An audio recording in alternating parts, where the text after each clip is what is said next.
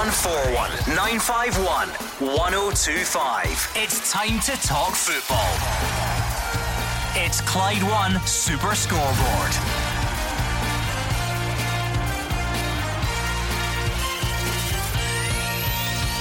Good evening and welcome to Clyde One Super Scoreboard. James Forrest faces eight weeks on the sidelines as Celtic prepare to welcome Sparta Prague.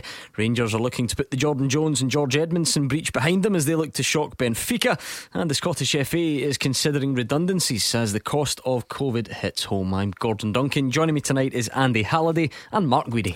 Yeah, another big week in the Europa League for the Old Firm Rangers probably arguably their toughest fixture, uh, Gordon away to Benfica, but you know, uh, going over to Lisbon will be brilliant. A great experience for the Rangers players and for Steven Gerrard. Celtic home to Sparta Prague, looking to get their first victory of the section to get them properly up and running. And, and as you say, um, on the back of the news that you broke here last Wednesday night with Dundee United and potential wage cuts, we now hear the news about the SFA, which, which is a shame and it's alarming and it's coming sooner rather than later to just about every point of Scottish football. But we'll try and we'll try and remain positive. 0141 951 1025. That is the number you need to get in touch tonight. Andy Halliday, you've been spoiled rotten because every Wednesday you come on. Sometimes Wednesdays can be a bit quiet, middle of the week, but at the moment it's brilliant because as soon as we're finished with uh, the domestic calendar at the weekend, it's straight back into big European games. Yeah, and we'll have to see our teams in, in European competition and a couple of good games to look forward to tomorrow night. I think. Uh, you know, both teams will be approaching the game trying to take something out of it. I think it's uh, probably a little bit more important for Celtic uh, off the back of the, the first two games in the competition, but two games I'm looking forward to. And are we getting any credit, or how much credit are we getting for the Scottish Cup semi-final victory? We, you know, you get the week off last week just so that you were you were prepared mentally, just in the right place. Are we we getting a wee bit of that. You get a lot of credit for keeping me busy over over the period I never had a club. So no, but. Uh, no, were the first person I thought of when we got the victory. I'm sure you were. Right, that's great. We'll maybe we'll maybe get into that a bit. He almost said that with a straight face.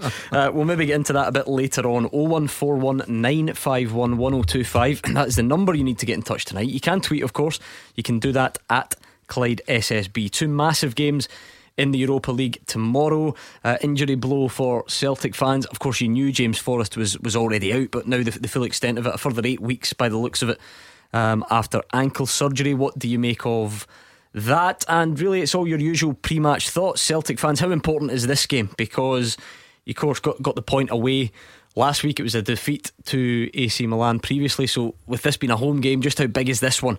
If you've got hopes of progressing throughout the group, what would your team look like? Uh, and Rangers fans, I guess it's all about trying to forget about those distractions, the negative headlines surrounding Jordan Jones and George Edmundson. Uh, no, no dramas of late. It's all been pretty straightforward. But surely Benfica must be one of the biggest tests uh, to that run of form. Let us know what you think. 01419511025 or at Clyde SSB on Twitter. Uh, let's hear from Celtic boss Neil Lennon, shall we? Uh, Celtic fans, get in touch and let us know what you think. He's revealed he does expect to be without James Forrest, like we said, for up to eight weeks after ankle surgery. The winger hasn't played since September. Um, Lennon says it's something that they thought would have healed a bit quicker.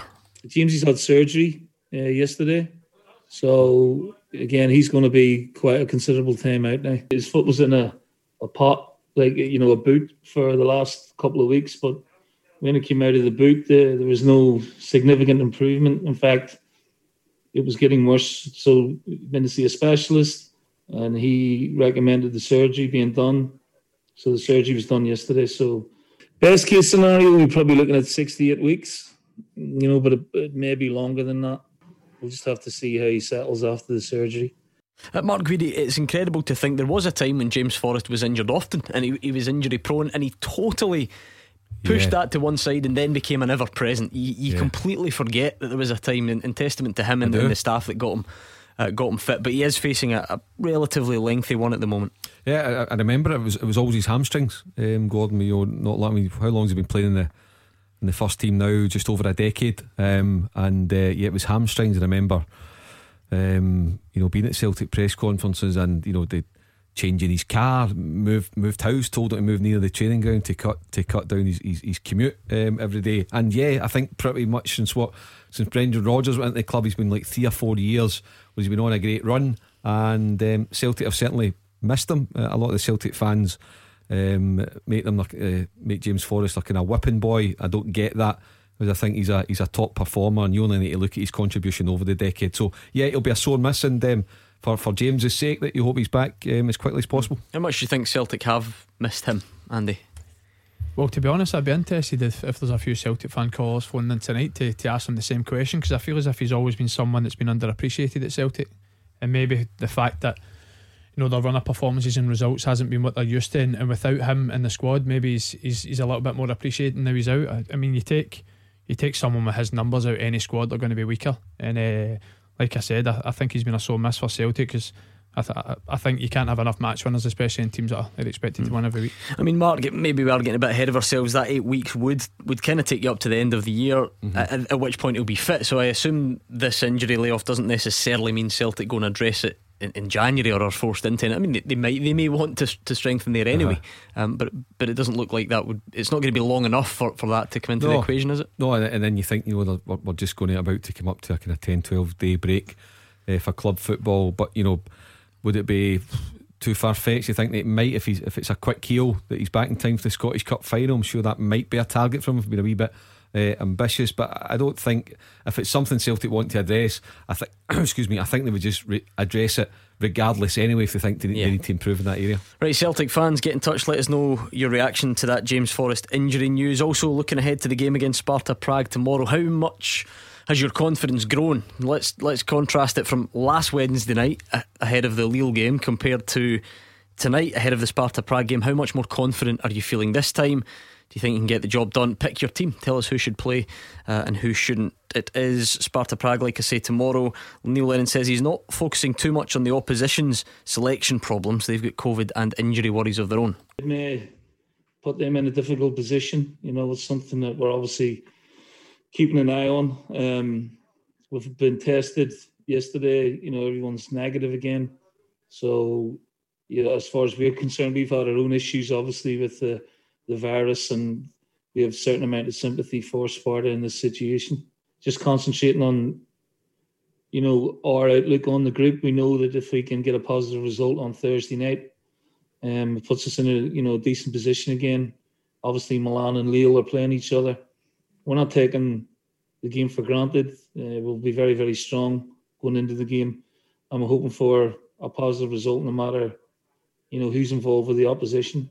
I don't think um, you can go quite as strong as saying must win, Mark Guidi, but mm-hmm. but, th- but this is the one that you're circling if you're Celtic yeah. fans, not quite to, to bank on three points, but realistically, uh-huh. if you want to get out the group, the home game against Sparta Prague is one you're looking at. Yeah, they need to. I think they do need to win tomorrow night, Gordon. It is a must-win game. You, if you come out of that tomorrow night with defeat are only one point, you're sitting in two points out of nine.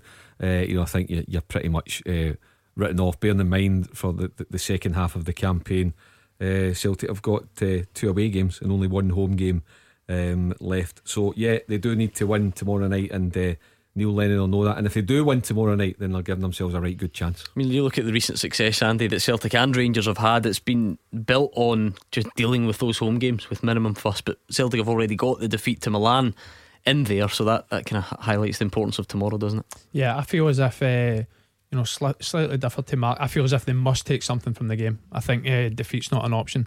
I think going into the remaining three games with only one point, with you know especially AC Milan coming up ahead, I think it's going to be a you know a big task to try and overhaul. But I think Celtic. You know, they'll show their, their opponents the respect they deserve, but ultimately, I think Celtic will, will be too strong for Sparta tomorrow. I'm hoping the Celtic fans will answer this, Mark, but to give us a, a flavour of your take on it. The confidence within the space of seven days, I just uh-huh. wonder how much it's grown because when, when we spoke last Wednesday in the show, yourselves and, and yeah. to be fair, the fans as well, kind of saying. If we can, avoid, you know, if we can yeah. put in a good performance I, I, against Lille tomorrow, I, I, genuinely kind of feared the worst for Celtic uh, last last uh, Thursday night, and they came away with a two-two draw. Probably feel they should have won it, having been two goals up. That said, I think Sunday was a major lift for them, getting a clean sheet. The quality of Ryan uh, Christie's uh, goal, the, the, quality of Elyounoussi getting in at the at the back post on top of his uh, goal uh, in Lille last Thursday night. So yeah, a lot of positive uh, signs for Celtic, but they're still kind of in that taking it one game at a time. They're only one bad result away from getting into that kind of ooh, what's going on here kind of bracket. So they've still got a wee bit to go. But the positives, they're in a Scottish Cup final. They're 90 minutes away from a quadruple treble. We're in the studio tonight with a guy who's obviously going to try his best to stop that. And I think Celtic v Heart. I know it's it's uh, six seven weeks away, but for me, Celtic v Hearts, it's a mouth watering final. And you look at the quality of the Hearts team; it is a Premiership team that they've got. You see the manager and, and, and Lee McCulloch, it's two quality guys in the technical area as well, Robbie Neilson. So it's a brilliant um, cup final. Bit to go, but a, a, brilliant cup final for Scottish football. Right, let's hear from you. 0141 951 1025. Get in touch and let the guys know what is on your mind. Alec is going to kick us off tonight. How's it going, Alec? Hi, lads. How we doing? Not bad at all. What are you thinking ahead of tomorrow then? First, looking at just thing with, with Mark. Mark, can you remember in the summer we had the conversation about Greg Taylor? Uh-huh. Uh, and I was saying, and you told me, you know, just just be patient, Alec, and if he gets about 20 games. Now, I'm not saying that the boy's a bad player, but what I'm saying is after the boy Laxalt coming in, uh-huh. for me anyway, going forward, beating, taking a man on, getting the ball into the box, uh, he's more my type of fullback. Uh-huh. Like I say, I'm not saying that, that that makes him a bad player. Obviously, Greg Taylor, I don't know maybe if, if his qualities is more defensive Whereas Laxalt's merely a guy going forward, and you can see he, he beats a man no problem. Yeah. You know, I mean, it was just it was just obviously if you remember that conversation. No, I do. Listen, I've, I've had the, I think a number of Celtic supporters on here. I've always defended Greg Taylor. I watched him for Kilmarnock many times. I thought he was a really good signing for Celtic. He's been there. Um, you know, 15, 16 months now. He needed that time to settle, get up to speed, get a run in the team.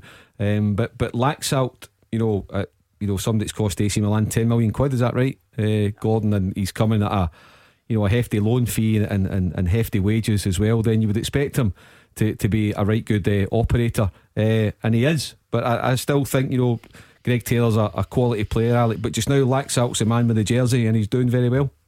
Aye. Uh, like we say, going back to, you know, like say, a week in football, you know, last week I was more like, you know, well, the, the game against Hull. You know, try and get, get a bit of try and get a bit of momentum. Try and take something into Sunday's game with Aberdeen after obviously drawing for each for them, and obviously the Rangers defeat is still fresh in the mind. But you know the, the result that we got against Hull, although we were one and two now, you know they're a good outfit. You know I think Celtic at the end were we were holding on for the draw, and it was a it was a great point in the end. And then obviously uh, Aberdeen and Sunday at Hampden. You know, uh, Ryan Christie, great goal, uh, two uh, 0 that, that just gives us the momentum. Again, I think that the Mora is a big night. But again, it's about momentum. Try to get players out there, try to get them fit, their fitter, and take it into the weekend. And I think that's all Celtic can do at the moment. Is just try to build on what what, what, what we've had. Andy, in the space of a week, what what's the difference been with Celtic? Is it about an individual, a couple of individuals? What do you think's been the, the catalyst or the key? I think it's more collectively. I think, um, you know, off the back of the Lille performance, I think you could see that Lille were a good team. Uh, I think Celtic deservedly went two goals in front. I think Elyounoussi individually has probably been a bright spark. Uh, I think he's got himself a few goals now and, and looks as if he's picked up in terms of in terms of his form. Uh, but for the week, the weekend for me was probably one of Celtic's best performances this season. I thought they were extremely comfortable against a, you know, a good Aberdeen side, a team that caused them you know plenty of problems the week before, but you know it's uh, Celtic are probably just looking for the types of spark to kickstart their season again, and, and they've got another, cup final off the back of that performance at the weekend. So I'm thinking back a couple of weeks ago when you were on the show, you were asked who who was your, your toughest opponent, and you know from Celtic, and you said Tom Rogic. Mm-hmm. I just wonder if um, how much you think he's played a part in, in the, the recent upturn. Yeah, having played against him plenty enough times, he's very very clever off the ball, and I think. Uh, you know, an approach you, you quite often see Aberdeen use against the old firm is, is man marking, especially across the midfield. And uh, he's the type of player you don't want to man mark because as a midfielder he'll take you places you don't want to go, whether it's drifting into pockets, you know, out wide and and you're you've been told to man mark him, you're following him out there, and then you've got the likes of Ryan Christie, who, who's also got plenty of quality coming into those spaces in the middle. So I think he makes a difference to Celtic. Uh, he's probably one that you could count on as, as one of the most technically gifted players at the club. Uh, certainly someone who's a creative spark. Um, and he's been out of the team for a while, but you, I thought Celtic looked buoyed with his, with his inclusion back mm. in the mm. team at the weekend. Alec, I know that Kristoffer Ajer was injured, so give or take one or two, do you feel like is that Celtic now got somewhat of a of a settled starting eleven, a strong starting eleven? Would would you expect them to go with pretty much the same uh, team tomorrow as they did at the weekend? Well, I think you know you, you can easily see that Edouard's no fully up to speed. But the only way he's going to get that is by getting game time. And I think for Edouard, if he can just get a goal or two, you know, he's still looking a wee bit flat. But I think, you know, collectively, as, as was mentioned, I think that that's, that's what it is. You know, I think Scott Bain, you know, I know we've paid a, a lot of money for a goalkeeper, but I think Scott Bain's given a, a wee bit more settled look at the back. Uh, the players are getting fitter. You know, it, it seems as if your season, your season hasn't started yet. And I know that Rangers are nine points clear and we've got games in hand. You know, it's this is it's as if Celtic's new starting to get a bit of momentum. And I think that every game for them, I don't think we're in the position now of saying, right, well, we'll play this in that game. I think every game is, is you know, uh, we've got a hectic schedule. I think every game we'll to play, we'll start with 11. I, you can maybe take two or three players out, but I don't think that, you know, we're, we're new in, in, a, in a position to say, right, well, we can change this for that or whatever. It's all about momentum. It's all about getting key players fitter and, you know, just see what happens. Yeah. There was a face of some sort pulled, Andy Halliday, when, when Alec mentioned the goalkeeping situation. I don't know if you were agreeing or disagreeing.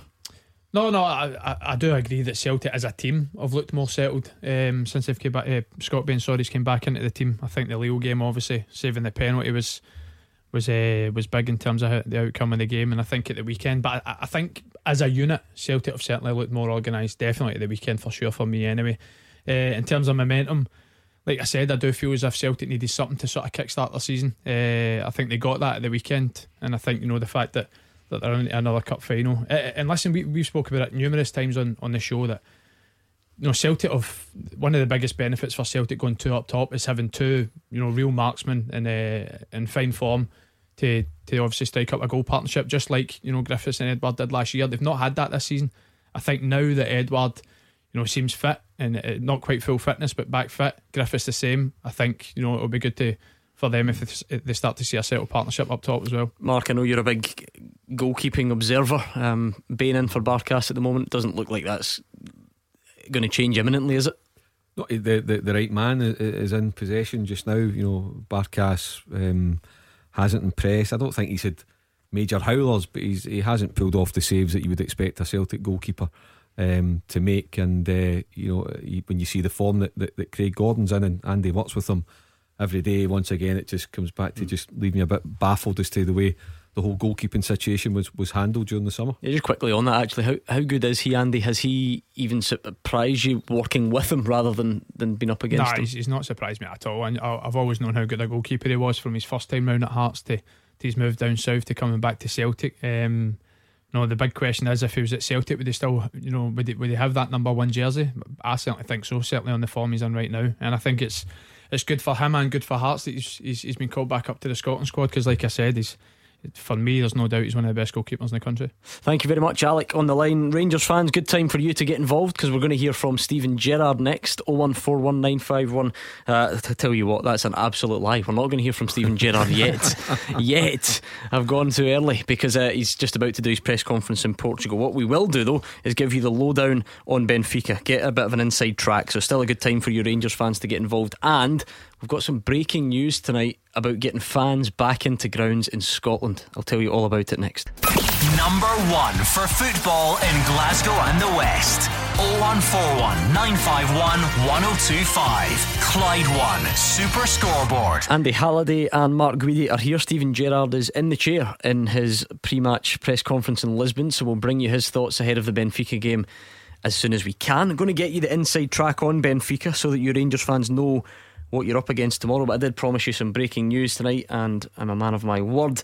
Uh, we've had an update from the Coronavirus Joint Response Group, and that's that as of this Friday, some Premiership matches will be able to get fans in the stadium. Mark Guidi. Um, this falls on the back of the, the recent move to, to the various tiers that, yeah. that, we're all experiencing across the country. So, what it means for this Friday is that Ross County will have up to 300 home fans at the Global Energy Stadium for the visit of Livingston. The Joint Response Group is, is then going to look at other teams within that area. So, Inverness, uh, Elgin, Highland League uh, clubs, um, also in, in that level one uh, tier, uh, just to, to make sure they can get fans back in safely. I, I wish it was bigger news. I wish it was more widespread and, and, it impacted most of our listeners here in Glasgow and the West.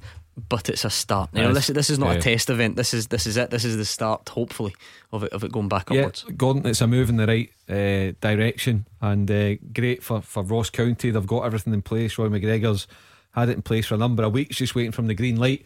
Then from the government, from the SPFL. we've got it, and it's a start. So you know, it just adds an extra wee bit to to, to Ross County Livy, and, and I'm sure Andy will tell us more than we all know. I, I think that you know for the next 48 hours the Ross County players, excuse me, and the Livingston players will be absolutely buzzing to get going, even though it's only 300. It's, better- just better it, it, it just adds to it now, doesn't it?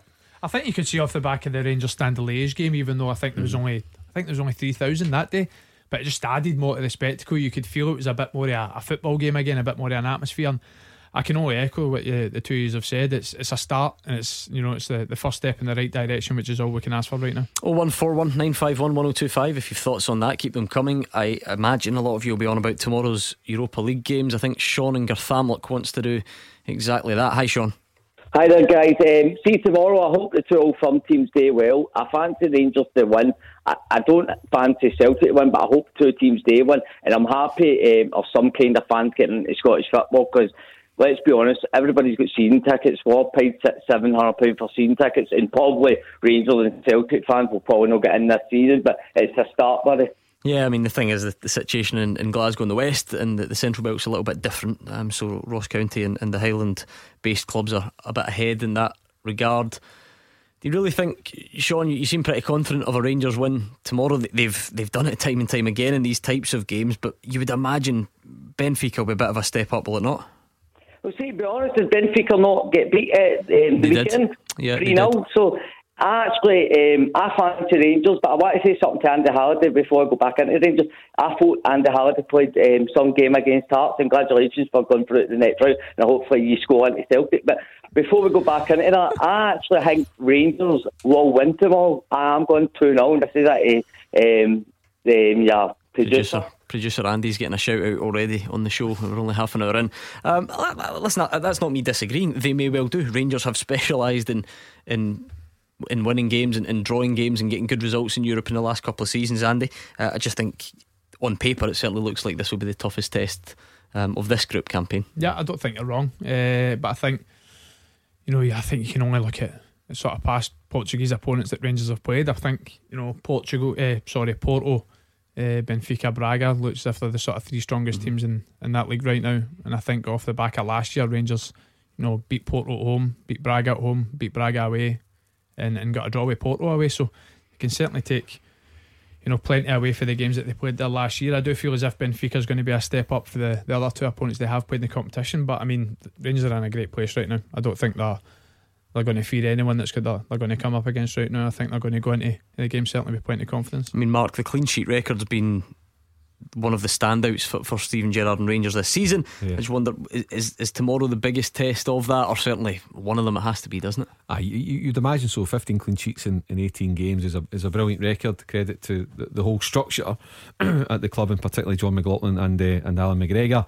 But yeah, you would imagine that that uh, Allan McGregor will have a bit of work um, to do tomorrow night. Sean's pretty confident it'll be a Rangers victory. Uh, For me, if Rangers, well, we do know now, never to rule Rangers out away from home. You'd be you'd be daft.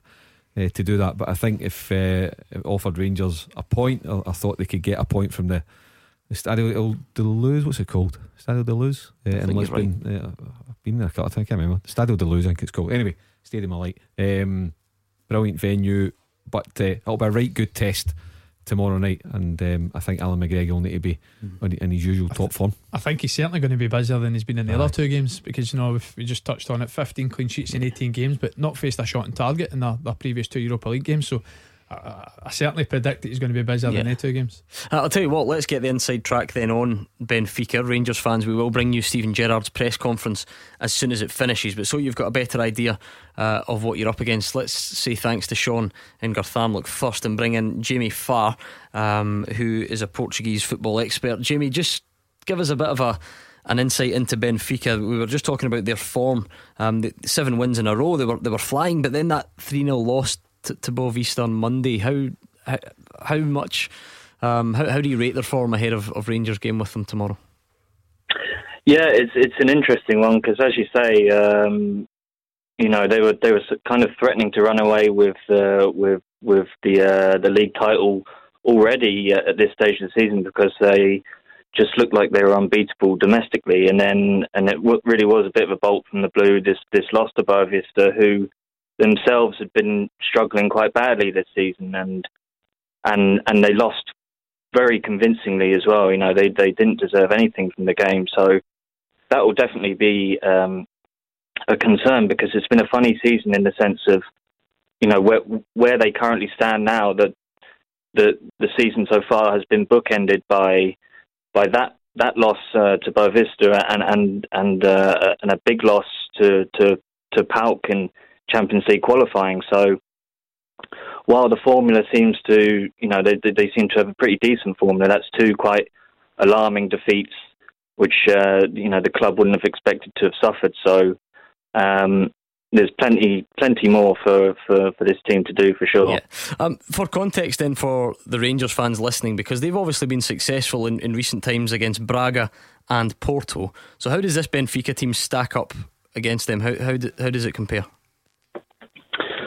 Well, I think you know historically uh, Benfica and Porto are, are you know the top two sides. Braga are certainly making strides to to get closer um, to those two teams. But you know, on, on paper and the way the squad looks, ben, Benfica are looking a lot stronger this year than they are last.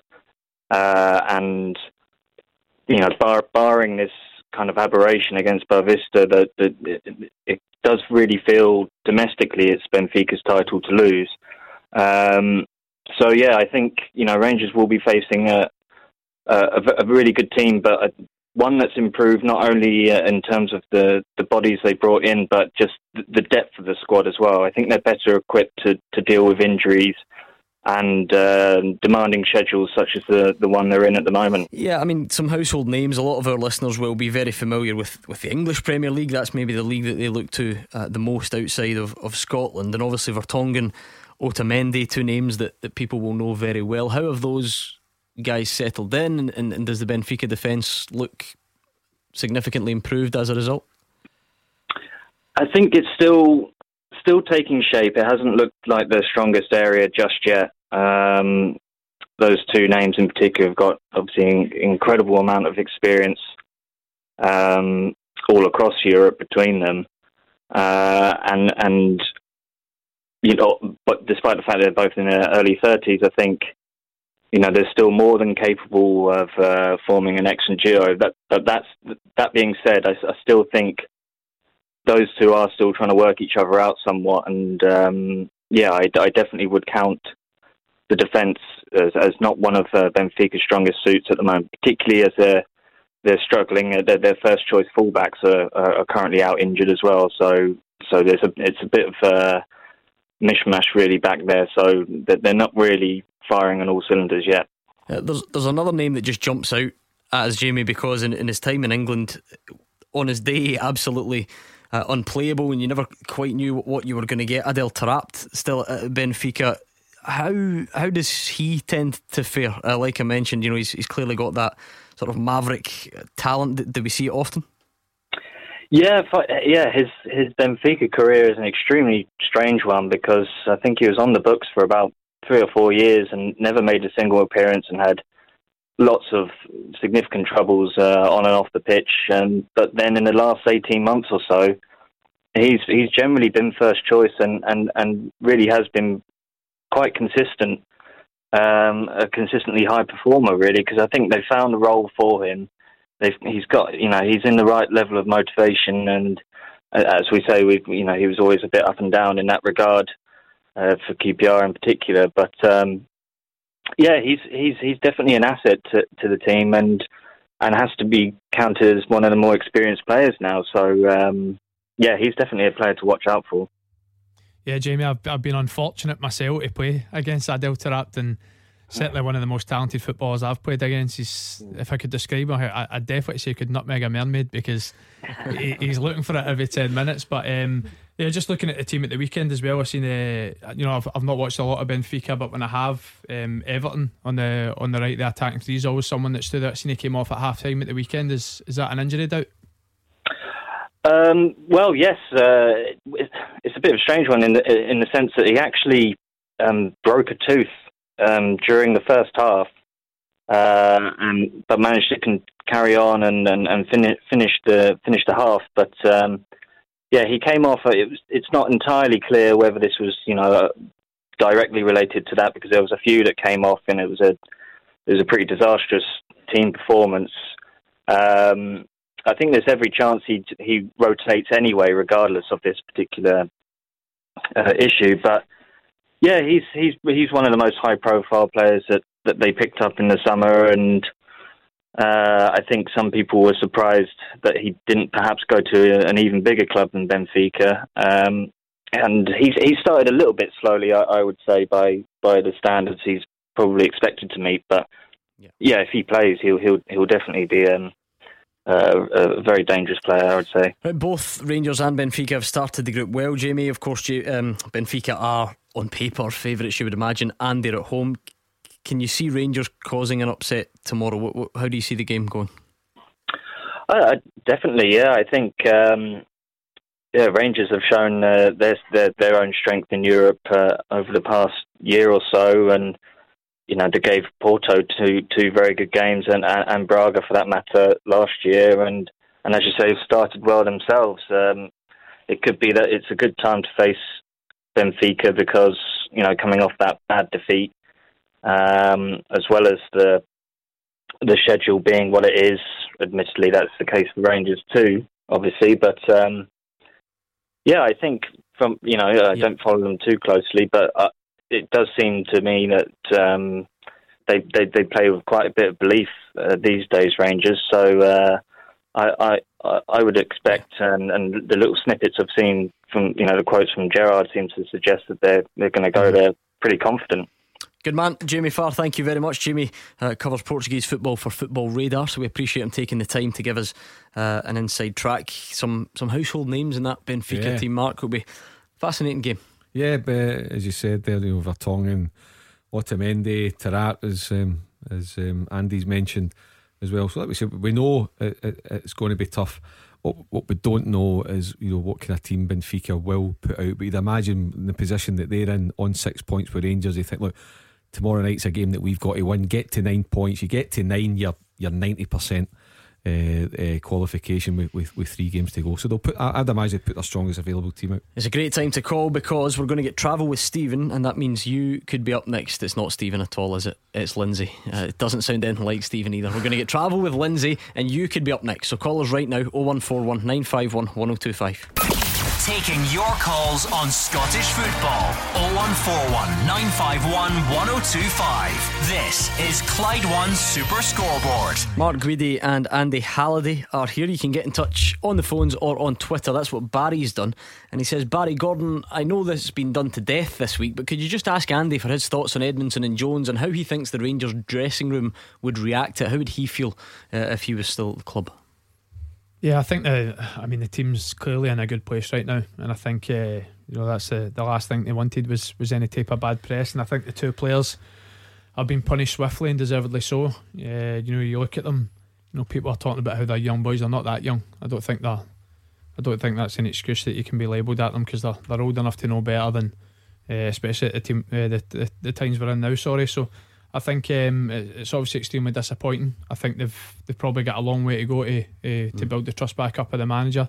But you know, I was I was happy to see the club, you know, punish them deservedly. Obviously, extremely swift, swiftly. Do teammate and I know these are truly unique times, but but in, in general, you know, if, if someone steps out of line, do teammates really feel let down, or is that something that the outside people say and actually players brush it off a bit easier? No, of course they do because I mean you know, we've, we've talked we've talked about how demanding the schedule is when you're in European competition and, and obviously fighting for domestic domestic competition as well. And you know, when when you know one injury, two injury, three injuries start mm. to pile up, this is where players like you know George Edmundson and Jordan Jones have got a chance to come in and, and stake a claim. And you know, Jordan Jones, we've seen him do that a, a, a few weeks ago against Motherwell, and and he's made a couple of appearances since then. So he looks as if he was he looks as if he was going to be a viable squad player going into the season, but like I said, I, I do think he's got a long way to build the, the trust back up of the manager and get back in the plans. Yeah, and just on that, so much speculation about will they play again, what comes next. You might be interested to know that Boli Bolingoli started tonight in the Champions League against Man United, and at half time, Istanbul are 2 1 up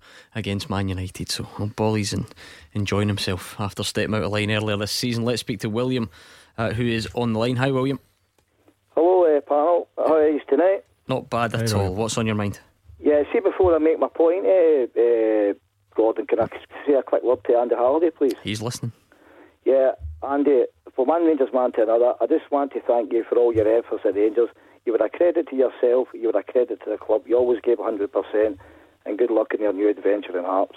Thank you, thank you, I appreciate that. It's a little bit very nice, William. Usually the pundits get slaughtered. That's that's a nice change. New it's my new it's my rant. New Gordon, is that okay? oh, go for it. On you go.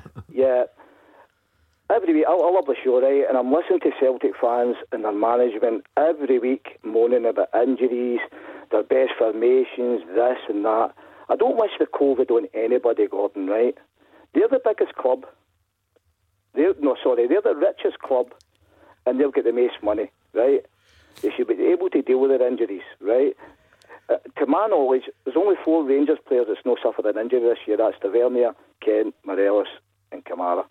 They're the biggest club. They need to deal with it. No, I mean, if they three, if they three old firm games were week after week, we go left to play them, we would beat Celtic every time because we're we're the best team in Scotland right now by a country mile. If they three games were week after week, the league would be by it, in my opinion. They just need to deal. They just need to deal with their injuries and get on with it. I want their best team to come to Ibrox in the new year. There's no excuses.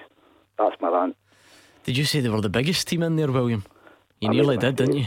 You take it back. yeah. Right, okay. That's fine. You'll, you'll not be able to show your face again now when the crowds do get let back in. Uh, Mark, it's something that keeps cropping up. Um, like everything, is it just about finding that line? Um, because, yeah, uh, some people say oh, you can't use it as an excuse, but it's all you see the difference now in Celtic when when Edouard and, and Christie, for instance, are available. So it clearly has an impact. It just depends whether you're using that as an excuse or not.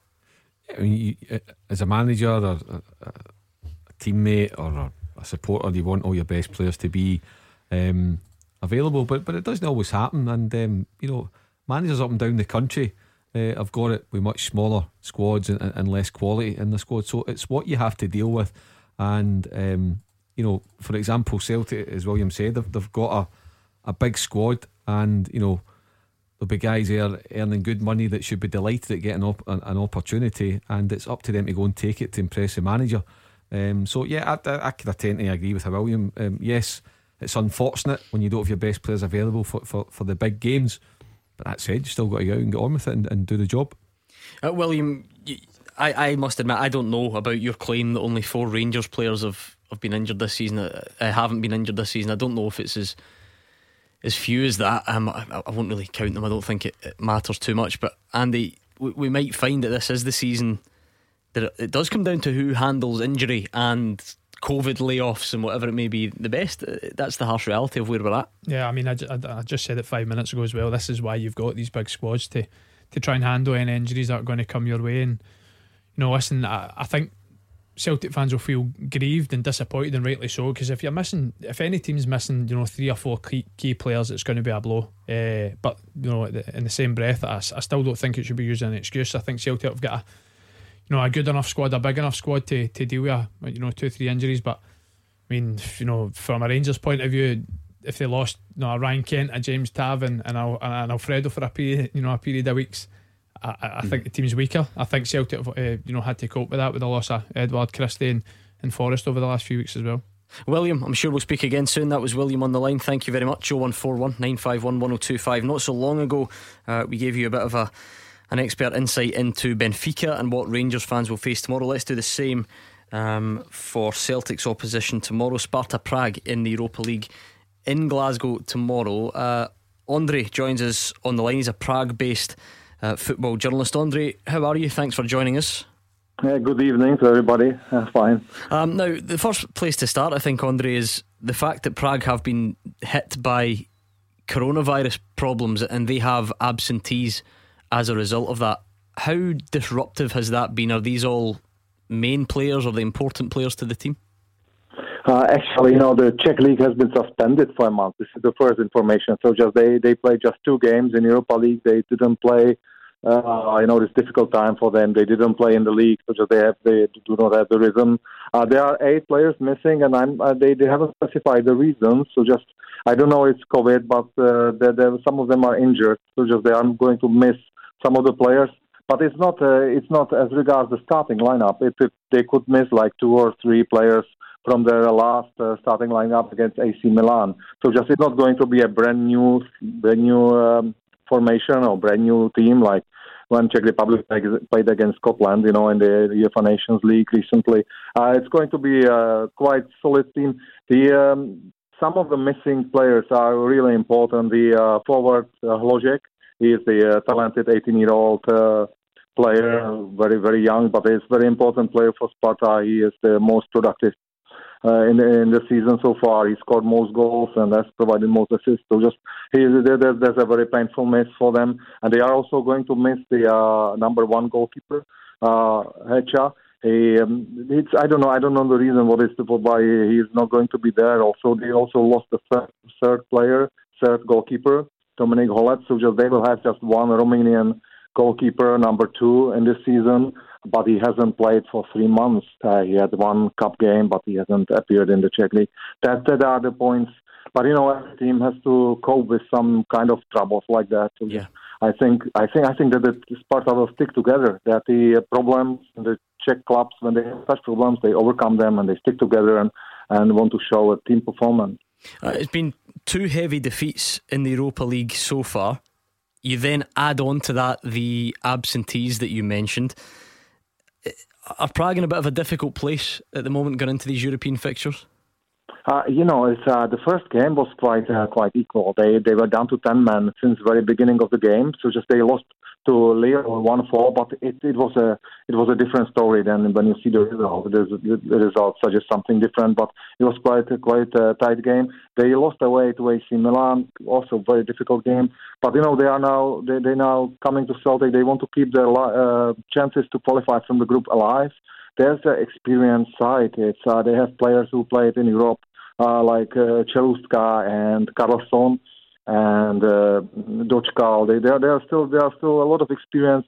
Pavelka, David Pavelka is a recent. That is, they are, this is a recent enforcement in Sparta. So these players, they, they, they want to stay in Europe. They, they want to keep the hope alive. And uh, they are not going to defend one point. There's nothing to wait for. They are not going to park the bus. They will try to play an open game.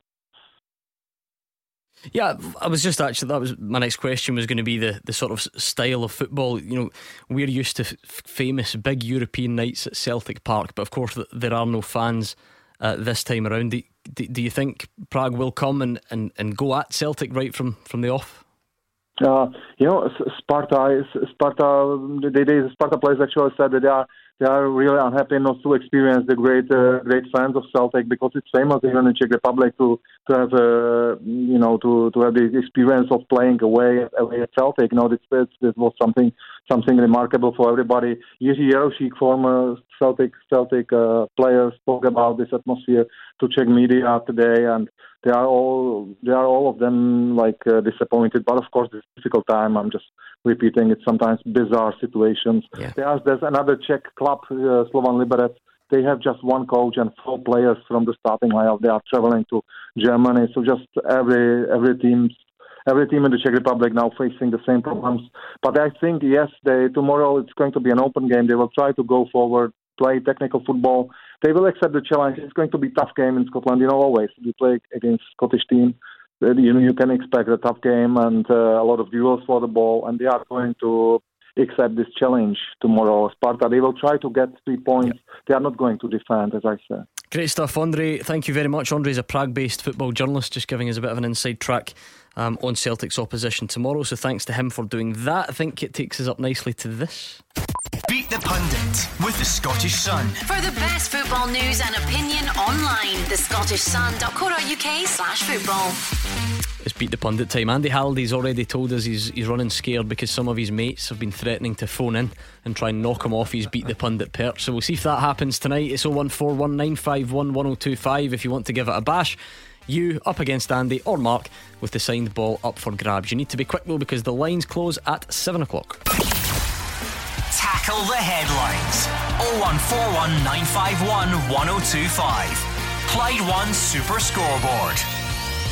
Andy Halliday and Mark Guidi are here. It's 0141 951 1025 to get in touch with them. You can tweet us as well at Clyde SSB. Steven Gerrard has just finished his pre match media conference in Lisbon. I'll let you hear exactly what he had to say after we do this.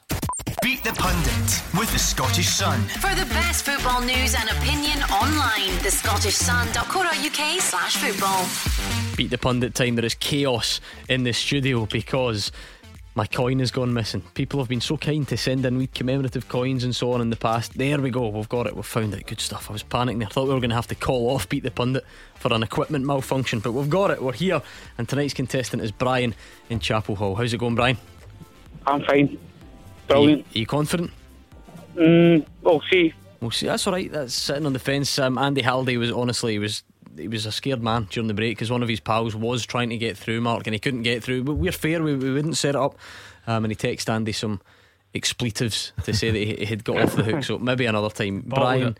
Did he bottle it? Do you think, bottled think he's lying about calling through? Right. Uh, but Brian stepped up. Brian Brian's a man. He wants to handle the pressure. Heads, it's Mark Guidi. Tails, it's Andy Halliday. And it's heads anyway. It's Mark Guidi up against Brian in Chapel Hall. Oh no, he says. Can it be Mark Reedy? But uh, w- well, you, I've got, so no, you'd, I've got no chance of winning now. so you'd rather face Andy Halliday? Aye, probably. He's not as daft as he seems, by the way. He's got a good record on this Beat the Pundit. Yeah, it's just after he seems. No, he's not. I'm Phone, phone in next week, Brian. Look at him rising to the bait, Mark. He's on it. He's nearly up off his stool in the corner there. Right.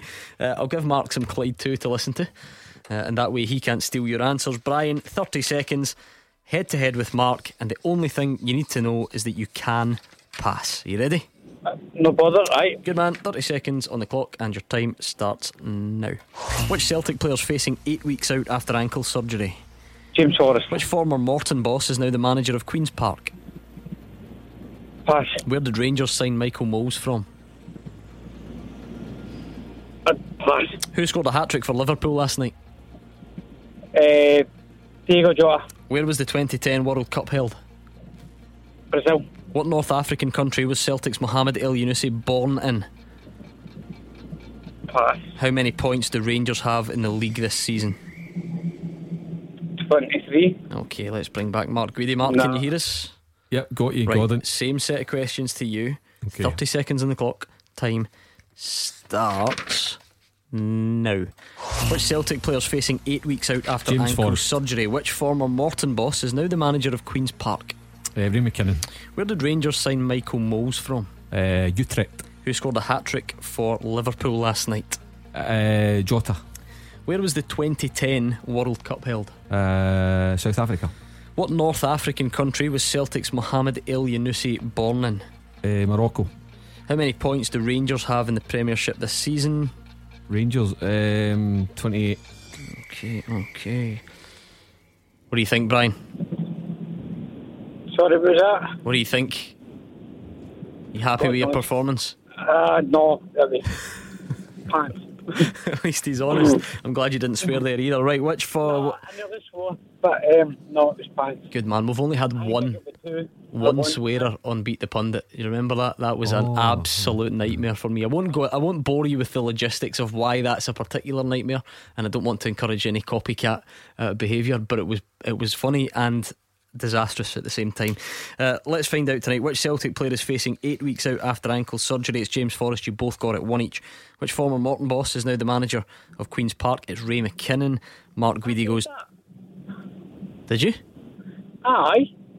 No, I don't think so. No, I'm kidding on. My memory can be bad at times. It's not that bad. Uh, b- believe me, Brian, because you passed most of them. Where did Rangers sign Michael Moles from? Utrecht, 3 1 Mark Guidi. You did know your Champions League last night, Diego Jota, uh, with a hat trick for Liverpool. So 4 2, is it, to Mark Guidi? Uh, the 2010 World Cup was held in South Africa, 5 2 to Mark Guidi. Elyounoussi plays for Norway but was born in Morocco, 6 2 to Mark Guidi. He's got 100% of them right so far. Uh, you both fell down on the last question. How many points do Rangers have in the league, Andy? Would you? 35. knows his stuff. This guy, thirty-five in the league. So I'm afraid, Brian, you got two on the board. It wasn't a complete disaster, but Mark Guidi got six. He was too strong for you. Ah, well done, Mark. Unlucky, Brian. Good, man. Good shout. That was Brian in Chapel. So you always you always know the World Cups because you, you went to a lot of them. You didn't? Did you go to South Africa? No, that, that, Was I- that the I end of the That run? was a 98, France 2002, Japan 2006, Germany then 96, Euros 2004 in Portugal, Euros 2008, Austria and Switzerland, Euros, and that was my That was your lot. that was my last ones. Yeah, Is it true that you actually were meant to go to South Africa, but after having to take Hugh Keevins around Japan and Korea, you were put off for life, and you, you couldn't possibly Do take know him to I, I South was, Africa? I was so I was desperate to go. excuse me, I was desperate to go to South Africa. I'd been to Cape Town on holiday, and I love it. It's a great uh, place. and I wanted to go and uh, base myself around about there, but unfortunately, the, the, the Sunday mail, the money had run dry. that would have been good. Keevins in Cape Town would have had some But ring to by it. way, I can just imagine what, a whatever- documentary. What a great memory I had with, with going round Tokyo. And if you've ever seen the, the, the movie with, with Bill Murray, Lost in Translation, then that just rem- every time I watch that, and I love that movie, Scarlett Johansson, it just reminds me of me and me and Shug roaming around um, Tokyo and all over Japan for a month. It was brilliant. He looks out of sorts when he goes into Glasgow city centre. Never mind Tokyo. I can just imagine. I him. you, we know this the first day we forgot his pass. I got that. Just, just jump the barrier. Can you Jump- imagine jump that? The barrier. he has told The this story Tokyo before. train station. Mark was trying to get Hugh to, to just jump the barrier at the train the station. can you can you actually imagine? Does you my punty? Eh, he'll be listening, by the way, and he won't be happy. Right. Um, Steven Gerrard, I told you he'd just finished his press conference, so let's hear from him. Uh, Rangers fans, let's know what you think of that. 01419511025. Uh, he says they are using to hope to use the success, sorry, from Porto and Braga last season to help them against Benfica tomorrow. He thinks they'll need to play as well as they did in those games to even be in with a chance. He says he's got huge respect for the opposition. Well, I think we come into it in, in confident mood. Obviously, started the season ever so well. Majority of the squad available and fitting well and ready to go. So we, we come in a good place. But we've got big respect for Benfica. They've got talented players all over the squad, players that are worth an awful lot of money. Um, they've got big experience in European competition.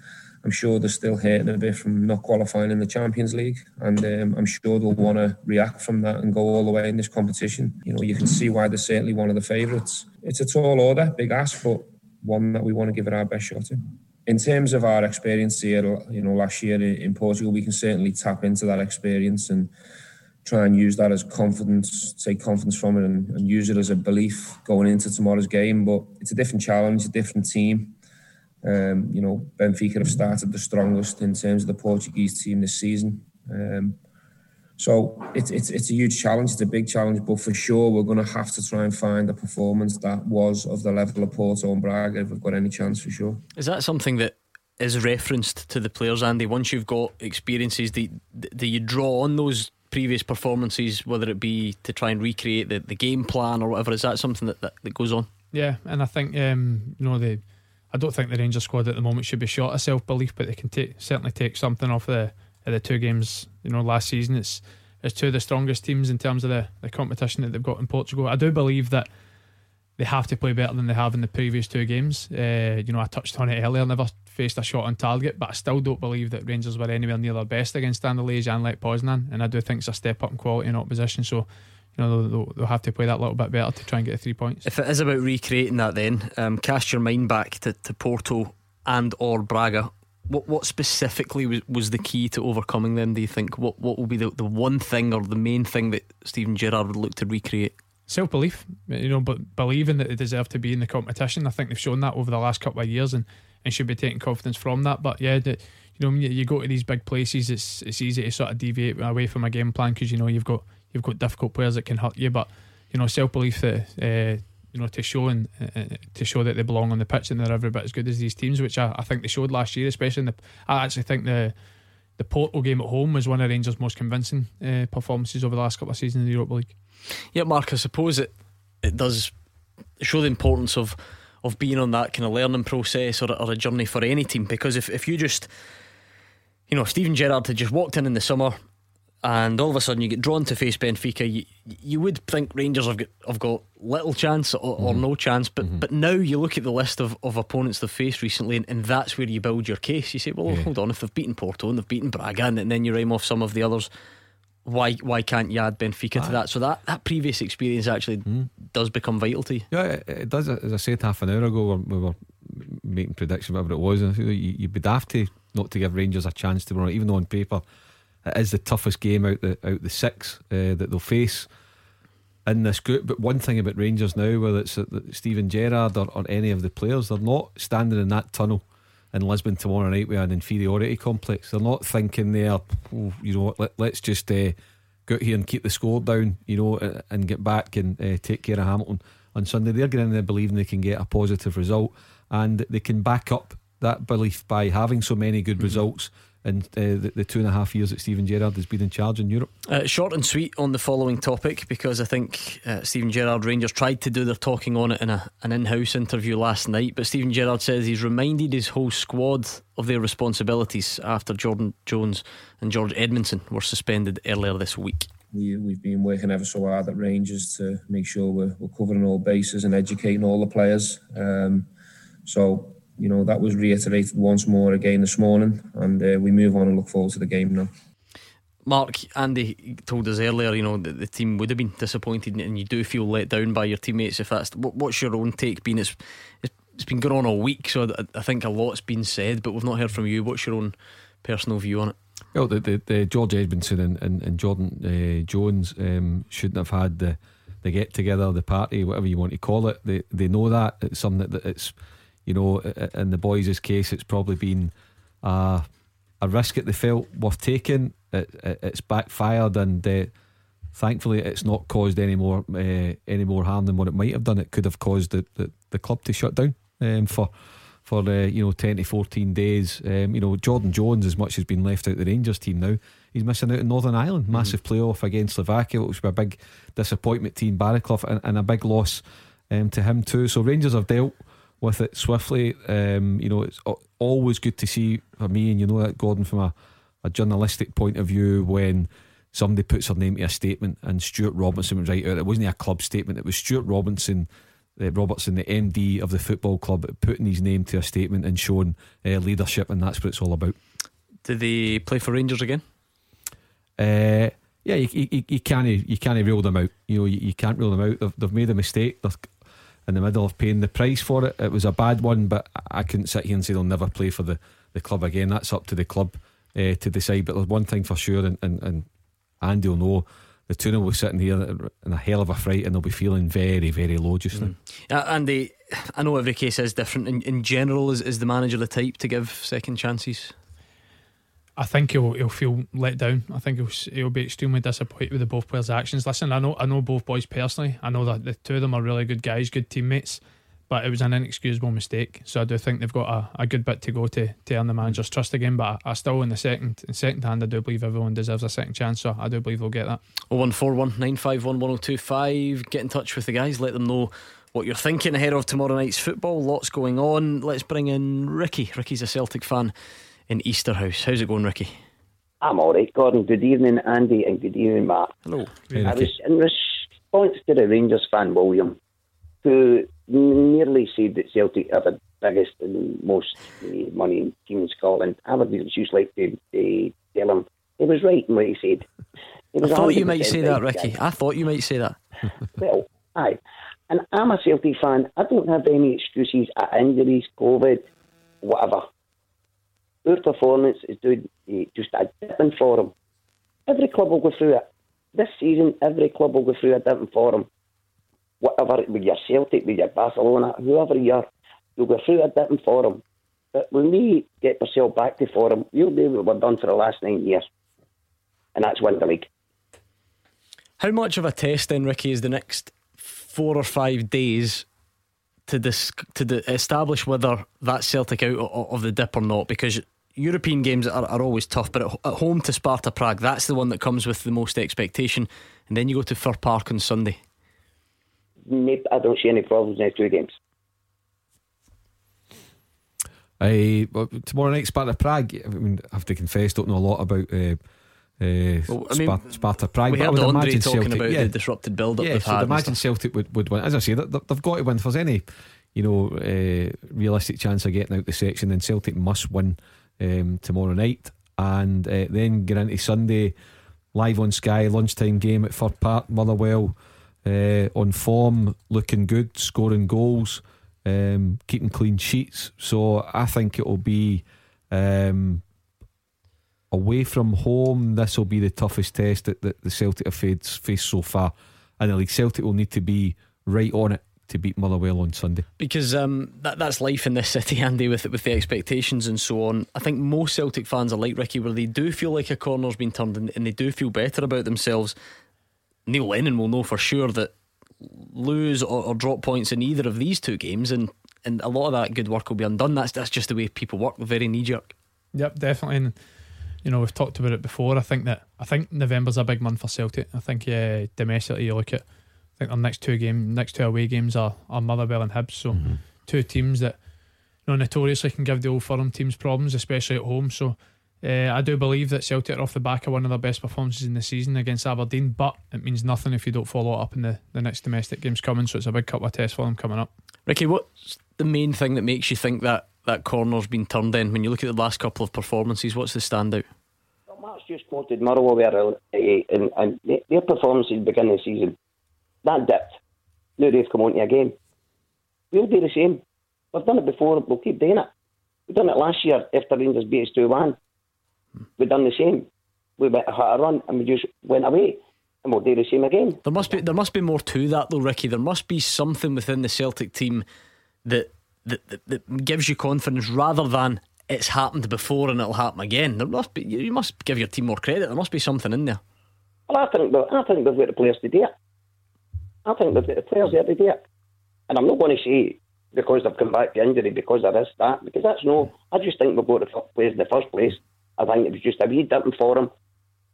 They'll get ourselves back on track and they'll do what we normally do. You could like, I mean, Ricky's right. You can't write Celtic off, and I don't think certainly for sure. And again, Andy will know because he's been in the, the dressing room, he's been at the football club uh, before the summer. There, there's no way Steven Gerrard or Gary McAllister or James Tavernier or anybody will be writing off um, Celtic, and there will be that belief from Neil Lennon and, and Scott Brown that Celtic can um, recover and, and, and go on a run and go and win the, the league title again. That, that will uh, for sure. And you know, you couldn't rule out Celtic. Wouldn't surprise me. I think I said after the old firm one now that I, I would now make Rangers slight favourites to go and win the title, having selected Celtic at the start of the season to, to make it ten in a row. But the I do see a bit a bit coming back into form and getting a bit of a a rhythm. Maybe Griffiths and, and Edouard getting games under their belt, Ricky. But the one position that that uh, concerns me is the is the goalkeeping position because you know you know yourself, Ricky. A lot of the success that Celtic have had, um, even back to Brendan Rodgers' time, is, is has been based on some right good saves, match winning saves, and I just don't think Celtic have that uh, in their locker just now. Although I do think that Scott Bain deserves to be the number one now, but I just wonder if they'll if they'll rue not not being able to for whatever reasons. I'm not criticising the club for it, but for whatever reasons, uh, I do think that that, that, that Craig Gordon or, or, Fraser Forster they might rue not not having uh, either of them at the club. Goalkeeping can change in January, Matt. Aye, well, there's, there's, there's, that, there's that, in January there's, again, that, there's that option. Um, signed, Ricky, just signed one for five million though. Mm. Yeah, and, and, and he's at the moment. I say I don't think he's had any howlers, but he's not making the saves of a title winning um, goalkeeper. That's my view on it. Okay, Ricky in Easterhouse, thank you very much. If you want to join Ricky on the line, it's 0141 951 1025 on Twitter. It's at Clyde SSB. Got a good full time teaser coming up for you next. Set pieces. That's all I'm going to say. You have to. You're going to have to know your set pieces. I'll give you the question next. 0141 951 1025. This is Scottish football's league leader, Clyde One Super Scoreboard. Andy Halliday and Mark Guidi here with me, Gordon Duncan, on tonight's show. Usual number to get in touch or Twitter at Clyde SSB. We've got Phil in Lennox Town hanging on patiently, so we'll speak to Phil in just a second. Let me se- let me set up tonight's teaser. I've got high hopes for you too. You, I must admit, you, you know your stuff. So, um, Martin Burns has sent tonight's question in and he's going for eight players who have scored 10 or more direct free kicks in the English Premier League. So sometimes we like to give that wee league down the road a bit of attention. Sometimes just give them their moment in the teaser. In APL, um, so that's what 92, 93. Yeah, so eight players who've scored 10 or more direct free kicks. Got to go very obvious, isn't it, straight away? David Beckham. Top by a mile. Brilliant. 18. Gareth Bale. No. Steven Gerrard. No. Oh. Oh, I'm trying to think. Leighton Baines. No. I like your thinking though. We're starting Uh, to. Thierry Henry. Yes, second in the list. He's got 12. I'll leave it there. You're a quarter of the way there. I'll just like you, that. Can I just say this one? You'll not be far Because you're, off it. because you're chuffed with this one. Yeah. James Ward Prowse. Aye, I was. No, I Oh, think he, I think he just, I think he just went up to eight or nine. Yeah, he just just missed out. Okay, we'll leave it there. You can play along with us on Twitter, looking for eight players who've scored ten or more direct free kicks in the English Premier League. You've got David Beckham, Thierry Henry, six to go. And just a reminder that if you want to hear your question on the show, just like Martin's tonight, the address you need is fulltime at Clyde1.com. That's fulltime at Clyde1.com. I actually think it's the only reason Andy Halliday comes on the show, if I'm being honest. I think he's, No, he's of that he's, he's that interested. He really likes the teaser though. And I think the station as a whole's hooked him in, Mark. The 1st thing he said when he came in tonight is, I'm loving that 5k minute on Bowie at breakfast. Oh, he's testing brilliant. himself every morning, so he's uh, he likes his quizzes, this guy. Right, let's bring in Phil in Lennoxtown. How's it going, Phil? Fine yourself, how you doing, all right? Yeah, all good. What's your point tonight? Yeah, point is, and before you cut me off quite late, I'm not going to swear or anything like that, no, but uh, how is the Rangers not being said you can't play a game for two weeks uh, when they committed the same offences as Celtic and Aberdeen? Not them, but the players. And before you say what's slightly different, well, Celtic didn't know uh, Bolingoli was away in Spain and didn't know anything about it until some other way was found out. Yeah. So how can they be responsible for his actions? The same as Aberdeen didn't know that the players were away partying at the weekend. Mm-hmm. You know, so it's the same with Rangers. They didn't know. So surely they should be said, don't play for two weeks, and surely they should be fined as well. If they don't, and if they don't get fined and something's sanctioned against them, it will prove undoubtedly the bias towards Celtic and possibly Aberdeen as well. And everything is about stopping the 10 this year. From the referees to the SFA, the SPFL, everybody, and even the government now. And I Wow, for the Scottish no government, idea how high this you goes. Um, well, Phil, you've told me what I can't say in response, so I, I, I'm going to have to try and word it differently. You told me I couldn't say that it was different. You're not going to be happy with me. It's different, Phil, totally different. It's still, it's still a breaking of protocols. but it's different. They are still committed. Eh, how is it different? Tell me how it's different. I'll tell you how it's different, Phil. You might not accept it, by the way, but I'll tell you. Um, y y and, and do you know what, Phil? I'll, I'll give you. I'll give you.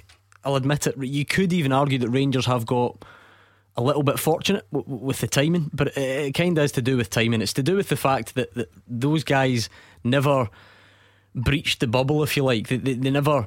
They never got back to training. They never integrated with anyone else, and so, and so therefore it's sort of all on them. Bolingoli went to Spain. He came back. He didn't tell anyone. He joined up with the squad and he played. And you're right, Celtic didn't know about it, and therefore you've got a bit of sympathy. Neil Lennon was was hugely um, disappointed, but but that that that's the difference.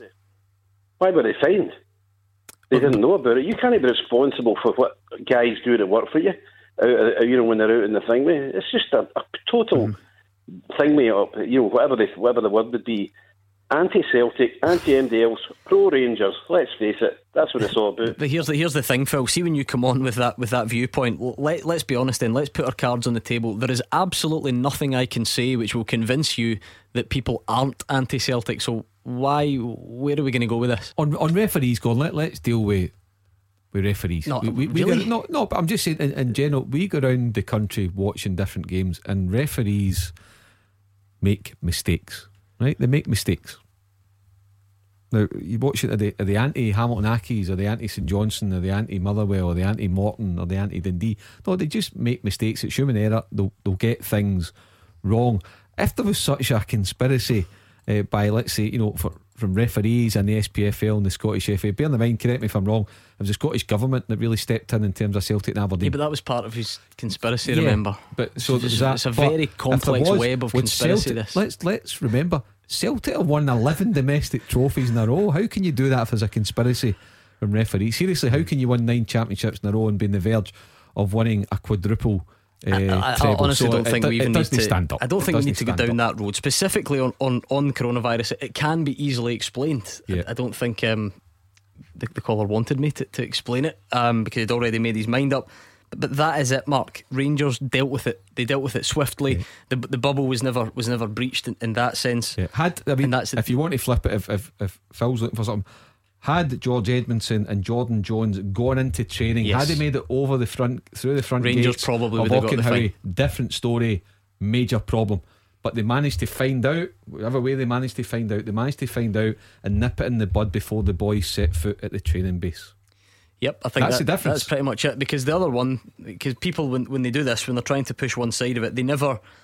Uh, they ignore all the, the arguments that would, would contradict it. That if you want to compare something to Rangers and compare apples to apples rather than clutching at straws, look at Mark Connolly at Dundee United. Do you remember that scenario? Uh, there was a, a dispute about wearing a mask in a taxi. Yeah, I think. Um, I think he got disciplinary action started with the Scottish FA. I think he did win his case, but as far as I can remember, I don't think Dundee United got the fine uh, for that, unless someone can can contradict that. Maybe they can. It's getting tough to to keep up. If I'm being honest, right? One four one nine five one one zero two five in the phones. At Clyde SSB on Twitter. I might just take this opportunity, Andy, to, to ask you in a bit more detail because we, we barely touched on it at the top. Scottish Cup finalist sweeping in, signing in the summer, taking all the credit and getting straight to the final. How does that feel? That must be the only guy in history to be put out the cup in the quarters and end up making the final a few months later. So uh, delighted. You know, I've I've spoke about it on the show before. I do believe we've got a we've got a very good squad. Um, you know, we're pretty early in, a, in our season, so we always knew it was going to be a tough game against a, a good Hibs side. But I thought it was a great game for the neutral. I thought uh, I thought the first half. It looked to me as if it was sort of two teams that were scared to make a mistake, scared to concede a goal. I thought uh, from then on in for the second half into extra time, the game opened up a bit and it was a great game, and it was one that um, obviously we were delighted to to come out the, the better end of, and and good to experience my first Edinburgh derby. But you know, like I've said numerous times, I couldn't help but think after the game it would have been brilliant if it was a Yeah. if it was a full house. Uh, how did you approach it then, or, or, or how did the team approach it? D- did it help the fact that you, you, you would have been underdogs just be given everything that's going on, or, or was it actually about building everyone up to, to say, no, we're not underdogs, we're, we're, we're unequal? I mean, listen, you could maybe look at it and say we're underdogs, but I think we certainly had the self belief within the quality of the squad and that we were going to go there and, and certainly go and trying to win the game. And like I said, we knew it was going to be a tough ask. Uh, you know, we, we've seen what Hibs have done so far. Uh, you know, not to mention that you know 10, 11, 12 games ahead of us in, the, uh, in their schedule for the season. So we knew it was going to be difficult, but you know, we had more than enough belief in the quality of our squad to, to get into a final. And you know, we're delighted to take take Hearts back into the Scottish Cup final. It's going to be a you know an even bigger task in the final. So we're going to be facing a obviously a Celtic team that are on a run, a run of trophies right now. It's a shame that there'll be no fans for that ov- for obvious reasons, and because you'd have got such a lovely warm welcome as well. Ah, well, I So- look forward to it all the time, Gordon. Uh, it'll be nice and quiet for you, unfortunately, um, unless something changes drastically, which I don't think so. Um, how good was Craig Gordon's save? How big a moment was that in the game?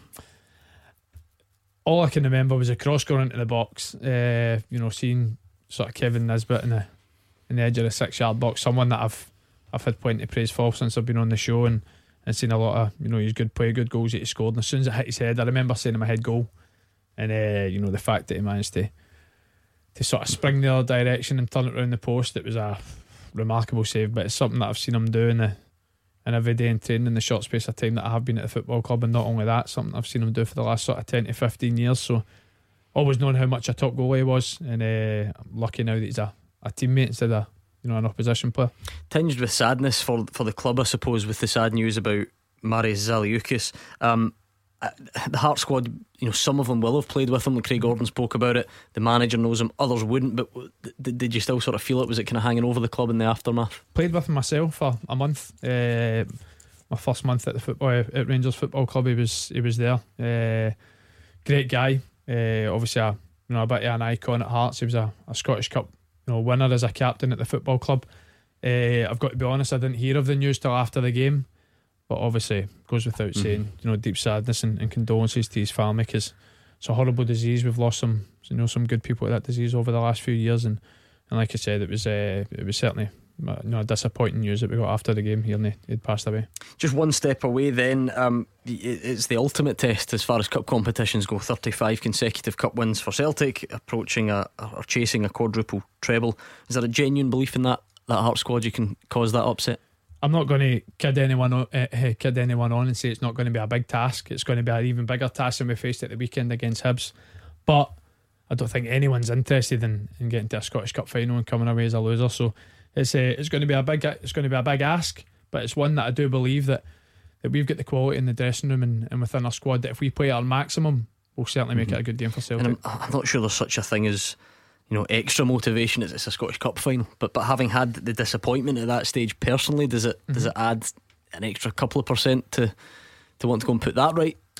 I mean, don't get me wrong. I would, I would love to, uh, to obviously stop Celtic's run a, a dominance in terms of trophies, but I think I'll look back at my, my, my career so far, and I've, I've been proud of what I've achieved. But you know, I certainly feel as if I've not won any major honour, especially in Scotland. you know I've you know won the League Two with Livingston, which we were expected to do, won the Championship, the Petrofac with Rangers, which we were expected to do, but I've never managed to pick up a major honour uh, in Scotland for for any club. So it'll be it'll be a great occasion personally and for the team if, if I manage to get my first one. But you know, like I said, it's it's not about any personal agendas. It's just about trying to help help Hearts get a, a Scottish Cup winners medal. Right, let's bring in Ian, who's a Partick Thistle fan from Bearsden. How's it going, Ian?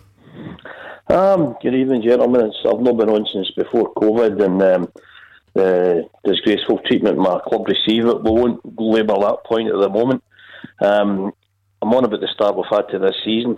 Um, I play golf with three Old Firm fans, Dino, Stevie, and Big Jumpy, and I have to beat them almost every week to let them realise how a Thistle fan feels, getting tasting defeat time after time. We've played six games, we've scored five goals. Um, it's absolutely ridiculous. We can't blame the COVID crisis for it because every other one of the teams which aren't in the Premier League have had the same time to build up to, to pre-season. Um, they're the cheap on the website to put out a vote for Player of the Month for uh, October, and I don't think any of them merits it.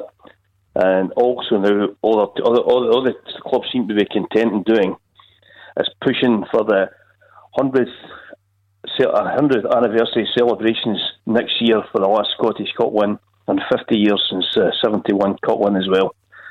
We should be concentrating more on getting this team up out of that division. I thought we would start off flying and try to right the injustices, but it's just not happened. And I really do worry what's going to happen with the club. I'm just wondering, Ian. I know you've you've given us the bigger picture. You've brought the the League Cup games in, which you're more than entitled to do. But I'm sure the you know the league would be the priority. You won one and lost two. Yes, not ideal, but maybe a bit early to get two down. Well, you, you want to start off well in these competitions, especially in the league.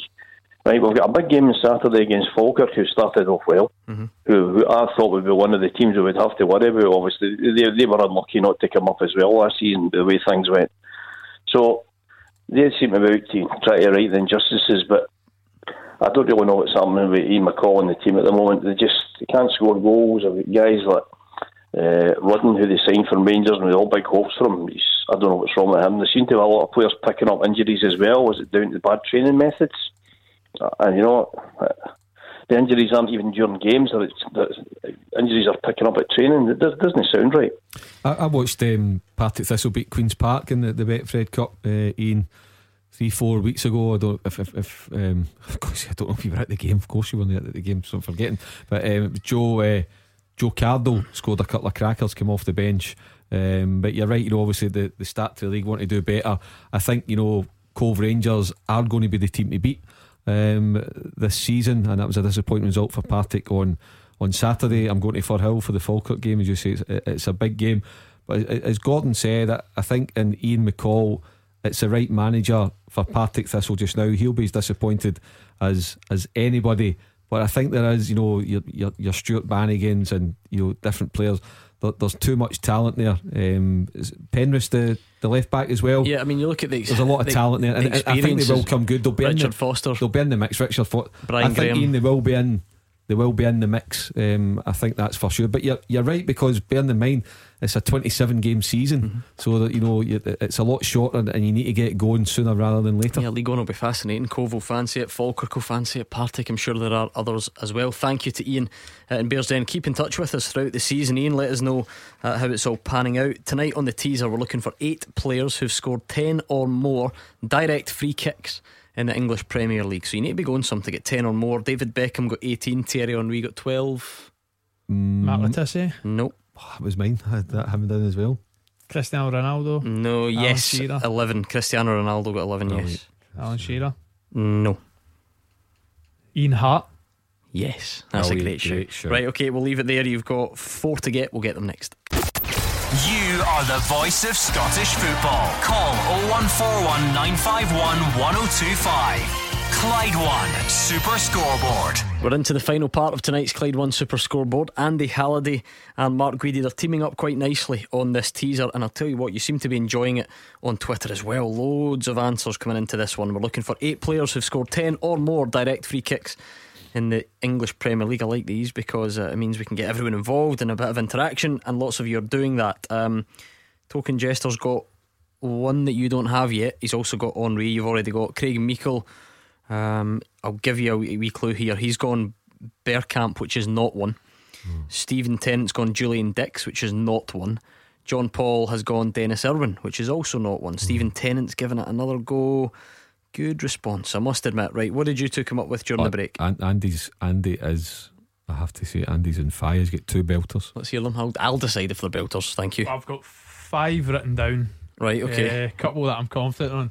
So I'll go with one, Laurent Robert. Brilliant. 11 direct free kicks for him. Well done. That's a great shout. Um, scored a few over the last couple of seasons, but I don't think he's been playing in Prem long enough. So I'll say James Maddison. No. Uh, one that I remember. I was a big fan of Football Manager back in the day, and he was Back in the day. Oh, you still aye. are. I know, but I'll go for Morten Gamst Pedersen. Yeah, yes. Lovely left peg, didn't I he? like how we tried A to lovely palm that off. peg. I was a big fan of Football Manager back in March in during lockdown. Uh, right, you've only got two to get. Is uh, I'll, I'll throw. in, I, I don't think so, but JJ Okocha. Oh, Colin Moffat said that as well, but it's No. wrong. What an entertainer he was, eh? Oh, Christian Eriksen. No, Hazard. no. Arjen Robben. No, no, no, no. No, Right, right, we'll leave it there. Only a couple, um, a couple to get. Oh, oh, oh, surely. No. Can I see it? Frank Lampard. No, he's just No. below ten. I think he's got about eight or nine. Okay, we'll Right, leave it How there. have we no thought him before now? Well, he wasn't in the list, so No, but That's got nine. fine. right. Uh, I think, do you know what? I think Martin's initial uh, original question when he sent it was a bit longer.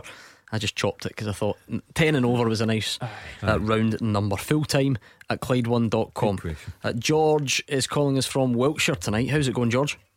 Yeah, not bad, guys, not bad. Um, I just got a couple of questions for you. Um, one, one was to do with the Scotland team selection, and then the other one was to do with the Euro 21 uh, Scotland, well, the Euro 21 uh, tickets um, that uh, I, I bought on the premise that some of the games were going to be in Glasgow. Now that seems to uh, be under threat. But um, I'll I'll raise my Scotland selection Sure. question first, um, and it just concerns you know our strike force. I was a bit surprised how. Um, I mean, it's a strong squad. Granted, absolutely. I'm, I'm delighted that Leigh Griffiths has got the chance to partner um, Lyndon Dykes. So I really think um, that's a good move. But I was quite surprised how Oli McBurnie was selected and Kevin Nisbet wasn't because the contrast in goal scoring is vast. Kevin Nisbet seems to be scoring goals for fun, while Oli McBurnie seems to be struggling in that department. So I was a bit bemused by that. All right, let's put it to the guys and see what they think. I, I mean, the, the obvious um, part of the answer to that, George, is that Oli McBurnie's operating at uh, a much higher level in terms of Sheffield United. He's not scored as many goals because he's up against tougher defenders. All the kind of obvious uh, things. Kevin Nisbet, had he been included, I, I would have welcomed it. Um, maybe you know uh, Steve Clarke Stockwell, either Kevin Nisbet or, or Lawrence Shankland, and he decided to to to show loyalty to to Lawrence Shankland. But I I think that Kevin Nisbet um, has a chance of becoming an international player for sure, and it could well be. Bearing in mind it's three away games. Um, George, and do you know what? If, if Scotland win in Serbia next uh, next Thursday night, and we all hope that we do, we wouldn't be surprised if there's a few um, you know, that with, withdraw from the squad. You know, in terms of the, the next two away games, so you could see Kevin Nisbet at some point um, uh, over the next two weeks being being drafted into the squad. I wouldn't rule that out. I think he's definitely one that's going to be in Steve Clarke's thoughts. Uh, whether it's Oli McBurnie replaces in the squad, I'm not too sure about. I think he's one that's probably he's been consistently picked in the squad, and I think he's probably going to continue to do so. Uh, you know, it's I think it's more looking at the forwards that's within the squad. The likes of Oliver Burke, you know, Callum Paterson's played there. I think that's maybe the two that will be, you know, he'll be looking to dislodge. But uh, I think he just has to keep doing what he's doing. Keep uh, keep playing for Hibs, keep playing well, and keep scoring goals. Uh, like I said, I'm sure he's in Steve Clarke's thoughts, and if he continues the form that he's in throughout the, the rest of the season, I'm sure he's not far away. What did you make of the squad overall? What kind of jumps out at you as the main talking points? Well, we've got a, we've got a couple of inclusions back for the last squad that we missed that I think makes it a lot stronger. Obviously, the likes of Kieran Tierney's back in, and you know Scott McKenna's back in in the fold as well. Uh, I think talking forwards, I do think that Lyndon Dykes has has made the jersey his own. I'd be expecting him to start the obviously the big game coming up in Serbia, but. You know, uh, for me, obviously touching on a, a teammate Craig Gordon as well, but for me, looking at the squad, I think it's just, it's just, it's as strong Mhm. as we've, we've possibly got just uh, going into a big game. It came up obviously last night when the squad was announced, Mark, but in th- this is where managers you do sympathise with the job they've got because you on one hand you've got the kind of the loyalty or the experience of the guys that did so well last time and, and, and did a job for you. But now you've got guys coming back in who arguably are, playing at a better level, and on paper you would pick those guys. But how do you how do you strike that balance? I think the defence would be obvious one. You know, does Kieran Tierney come back in? Uh-huh. Andy Considine gets so much praise. No Uh-huh. disrespect to Andy Yeah. Considine, but if you're doing it on paper, there's there's only one winner. Yeah. But I don't know how, Kieran how much is Tierney. how much is is a he'll- previous he'll- he'll- experience. at the moment, Steve Clarke will have a team in his head. He'll have a, forva- a formation. He'll have done his homework on, on Serbia, so he'll have at the moment he'll have his sort of ideal starting eleven. He'll then, you know, there might be maybe two out. If you take the outfield ten, there might be two there that he's you know kind of humming and hawing over, and, and he'll assess him in training. And there's maybe like a couple of guys that can play their way into his team in terms of how they perform in training in the three or four sessions. There's maybe a couple that, that, that might play their way um, out. But I think of a team in his mind just now, and barring no injuries or no COVID situations, that's the team that he'll go with. And one thing we know, whatever happens, whatever he's accused of, the starting lineup, he will pick a team that he feels best equipped to go and win the game. Now, the starting 11 might not be the best equipped to go and get a win, but the substitutions that he makes might be the ones that get them over the line in the last 20 minutes. That that kind of thing. But I think he'll, first of all, Gordon, just quickly, he'll go for as much experience as he can in his starting 11. Uh, George, we're running out of time, so very quickly, when you said about the tickets, is this because you you've got tickets to go to Euro games at Hampden and Glasgow, um, but you're talking about these rumours yesterday or these reports that they could change it to just one host venue in Russia? Is that what you're talking about? Well, yeah, it was just something that I read on the internet, and I know um, I bought quite a few. Uh, I managed to get access to quite a few tickets for me and my friends, um, and it's a case of, you know, we made the effort to to get these tickets. I think the thing at the moment, George, would be just watch that space. Uh, It's not anywhere near confirmed that that's going to happen. I think that officially it's still um, at the the plan is in place. So I think it's one to, to just keep an eye on. It's not it's not definitely abandoned. It's not definitely going to Russia at the moment. So keep an eye on it. But let us know how you get on. That was George in Wiltshire. Right, two more players who've scored ten or more direct free kicks in the English Hey. Premier League. Didier Drogba? Nope. James Milner? Nope. Ashley Young? No. I'm toiling then.